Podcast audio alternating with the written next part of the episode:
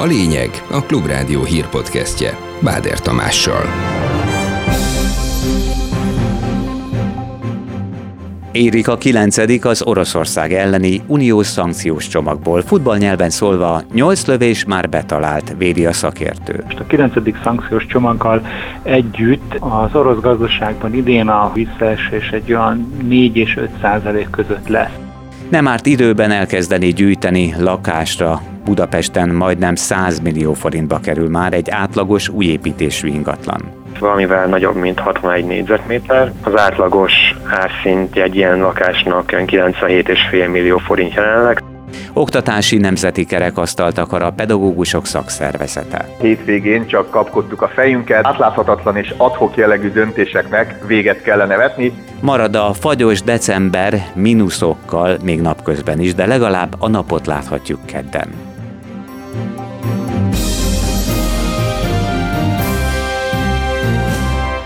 Ez a lényeg a Klubrádió hírpodcastja 2022. december 12-én.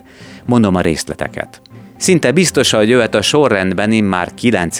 uniós szankciós csomag Oroszországgal szemben. A politikai döntéshozók közül első körben a tagállami külügyminiszterek elé kerül a kérdés, majd néhány nap múlva az állam és kormányfők csúcsán is foglalkozhatnak vele. Az EU külügy és biztonságpolitikai főképviselője most, hétfő délelőtt azt mondta, a következő napokban megállapodhatnak. Nem számított magyar ellenállásra a külügyi vezetők brüsszeli tanácskozása előtt az osztrák miniszter. Alexander Schallenberg teljes egyetértésről beszélt, mint közölte. Az utóbbi hónapokban azt lehetett tapasztalni, hogy voltak ugyan viták a magyar oldalon, de, mint fogalmazott, a magyar kollégák mégis minden egyes alkalommal beleegyeztek az egyes szankciós csomagok bevezetésére tett javaslatokba. A külügyminiszterek tanácskozása este 6 órakor startol hétfőn. Egyre jobban látszik, hogy hatékonyak az unió szankciói, ami világosan kimutatható az orosz statisztikai hivatal adataiból is nyilatkozta a Klubrádiónak Vakhal Péter, a Kopintárki Konjunktúra Kutató Intézet kutatási igazgatója. Amilyen szektorokban leginkább megroppantotta a gazdaságot a szankciós csomagok, az kifejezetten a beruházások. Itt idén egy ilyen 10% vagy akár azt is meghaladó beruházás visszaesés várható Oroszországban. Ez szinte kizárólag annak köszönhető, hogy azok a nyugati vállalatok, amelyek ott voltak Oroszországban valamilyen leányvállalattal, ők ezeket a beruházásokat, amiket idénre terveztek, vagy amiket jövőre terveztek, azt most vagy elhalasztják, vagy teljes egészében törlik. Ugye azban az esetben, ha kivonult a vállalat, akkor itt teljes egészében ezek a beruházások elmaradnak. A fogyasztásban pedig egy olyan 6-7 százalékos visszaesés várható idénre, jövőre pedig egy olyan nagyjából 3 százalékkal számolunk. Az EU jövőre 30 milliárd köbméternyi gázhiányjal számolhat, tájékoztat javaslatot Ursula von der Leyen. Az Európai Bizottság elnöke szerint Brüsszel talán már márciusban tendert indíthat gázvásárlásra, addig azonban nem lehet közös beszerzés, amíg az EU tagországok nem fogadták el az alapjául szolgáló rendeletet. A bizottsági elnök reméli, hogy az általa vezetett testület erről szóló javaslatának elfogadása akár már a következő napokban megtörténhet. Az eddiginél nagyobb mértékben kell csökkenteni a földgázfogyasztást Németországban az ellátás biztonságának megőrzéséhez figyelmeztetett az ottani közüzemi hálózati felügyelet vezetője. Klaus Müller szerint az ország a néhány hónappal korábbi állapotokhoz képest így is jóval felkészültebb. Az ellátás biztonság fenntartásához ugyanakkor 20%-kal vissza kell fogni a földgázfogyasztást tette hozzá. Itthon sokáig hívták, de végül nem ment, és a kormány nélkül is megtartotta első ülését a Nemzeti Energiaügyi Kerekasztal. Ezt az Egyensúlyintézet a Magyar Önkormányzatok Szövetsége, a Települési Önkormányzatok Országos Szövetsége és a Budapesti Önkormányzatok Szövetsége hozta létre. Az infláció, a növekvő és rendkívül ingadozó rezsiárak és az energiaellátás bizonytalansága volt a fő téma. Egyelőre abban maradtak, hogy az Egyensúly Intézet szakmai koordinálásával úgymond innovatív szakpolitikai javaslatokat dolgoznak ki 2023, vagyis a jövő év elejére. Megkezdődött a szociális tűzifa kiszállítása. Idén is 5 milliárd forint jut erre a programra. A kormány ehhez a pénzt biztosítja, a települések ebből beszerzik a tűzifát és eljuttatják a legrászorulóbb emberekhez, mondta a belügyminisztérium önkormányzati államtitkára.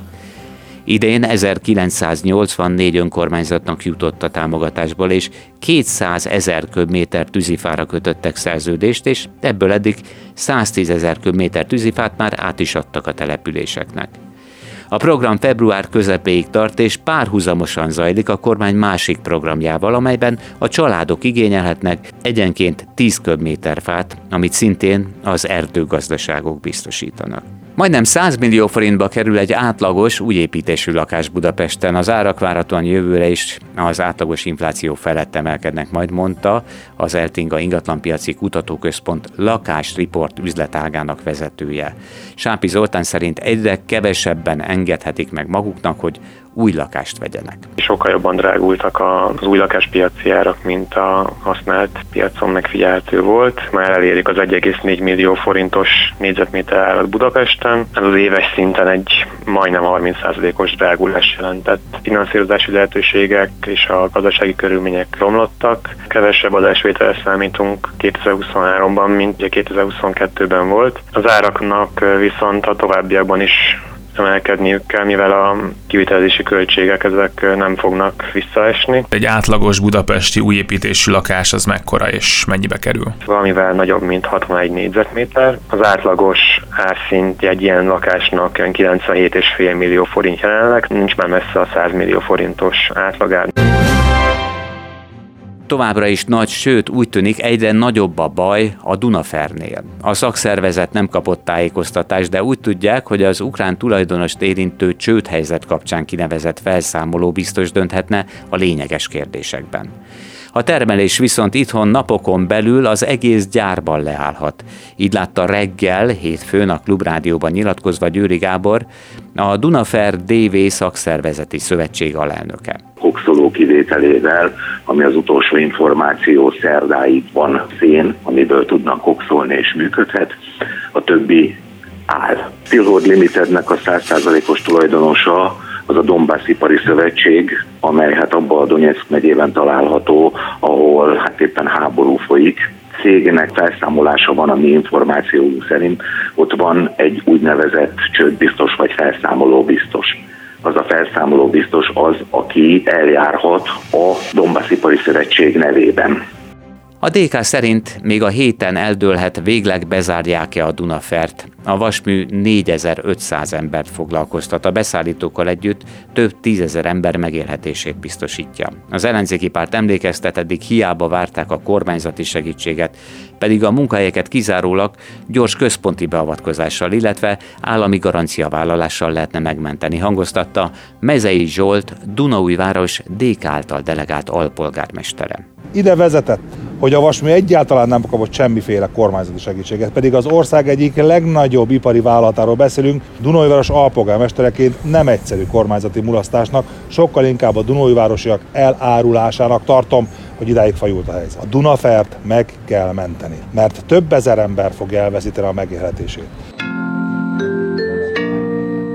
Január 1-től még senki ne számítson országos egységes MÁV volán menetrendre és tarifarendszerre. Ezt a közlekedés felügyeletét néhány hete átvevő miniszter tette egyértelművé. Lázár János az Országgyűlés Gazdasági Bizottsága előtt azt üzente, a téma szakértőjeként is sokak által elismert, de a legutóbbi kormányátalakításkor gyorsan és magától távozó Vitézi Dávidnak, hogy reméli nem végleges a döntése, egyúttal várják vissza. A posztjáról önként lemondott államtitkár egy interjúban még 2023 elejétől ígérte az egységes tarifarendszert. Oktatási Nemzeti Kerekasztal összehívását kérte a pedagógusok szakszervezete a kormánytól, a mostani szerintük átláthatatlan egyeztetések helyett. Hétvégén csak kapkodták a fejüket, hogy ki hol egyeztet, mesélte megkeresésünkre Gosztonyi Gábor az érdekképviselet alánöke. Azt mondta, nem hiszi, hogy még idén össze lehet hívni egy ilyen fórumot, de örülnének, ha januárban tiszta lappal tudnának kezdeni, a kormány pedig nyitott lenne az érdemi tárgyalásra. Hétvégén csak kapkodtuk a fejünket, híre ment annak, hogy a belügyminisztériumba kijelölt gimnáziumok igazgatóit hívják be, hogy a szombati kormányülésen Horváth Péter a Nemzeti Pedagógus Kar elnöke is részt vett, amiről egyébként se ő, se a kormány nem hajlandó semmit elárulni. Átláthatatlan és adhok jellegű döntéseknek véget kellene vetni, és egy olyan egyeztető fórum jöjjön létre, ahol a sztrájkbizottságban szereplő két szakszervezeten kívül egyéb civil és szakmai szervezetek, diákok és a szülők is részt vehessenek. Még Orbán Viktorénál is butább Kövér László telefonja. A Blik értékelte az állami vezetők által használt készülékeket, miután német Szilárd közösségi oldalán közzétett egy fotót, amin ezek jól láthatóak. Mint kiderült, a házelnök Nokia-ja igen régi típus, még 21 éve dobták piacra.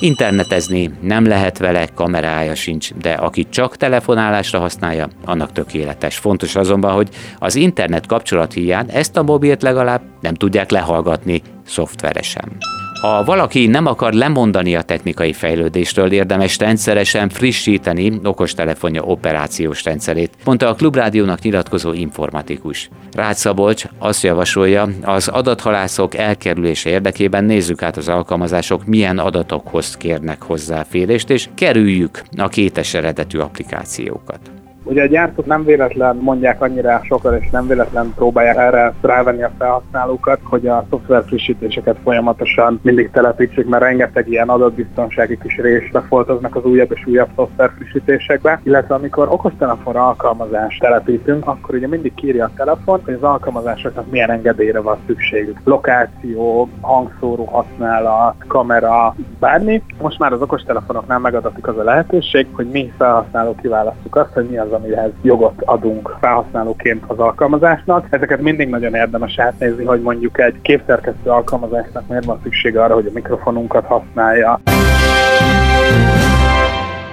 Az év vége a céges karácsonyi vacsorák, bulik időszaka Spanyolországban is, ami a rezsiszámlák miatt kihívás ugyanaz ottani vendéglátóhelyeknek, de egyelőre van elegendő keresletük. Részletek a Klubrádió tudósítójától, Nemes Gábortól menni vagy nem menni, mármint a vállalati karácsonyi vacsorára. Ez mostanában az egyik leggyakoribb beszédtéma a spanyolok között.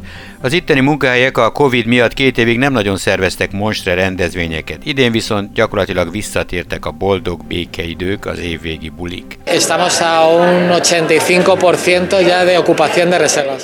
Olyan 85%-ban lefoglalták a csoportok az estéket. Ez november közepétől folyik egészen december 22-ig, 23-áig, mondja egy elégedett vendéglős, és társai sem panaszkodnak a forgalomra. Annál inkább a megnőtt energiaszámlákra amelynek egy részét persze át kell a vendégre hárítani, de ezt itt csak nagyon óvatosan teszik. A lehető legkisebb mértékben kell az árainkat módosítani, mert azt akarjuk, hogy jöjjenek a vendégek. Vallja a madridi vendéglátós, és a vendégek mennek is. Spanyolországban ugyanis még marad pénz a zsebükben. Az infláció jelenleg mindössze 6,5 százalékos, a legalacsonyabb Európában. Végül a várható időjárásról marad a fagyos, de legalább többnyire napos idő, kedden napközben is. Számottevő csapadék nem valószínű, így nagyobb havazásra még várni kell. Napközben mínusz 3 és plusz 2 fok között lesz a hőmérséklet. Ez volt a lényeg a Klubrádió hírpodcastja. Munkatársaim nevében is köszönöm figyelmüket, Báder Tamást hallották. Kedden, ugyanebben az időpontban délután 4 és 5 óra között jelentkezünk majd új tartalommal. Ez volt a lényeg. A Klubrádió hírpodcastjét hallották.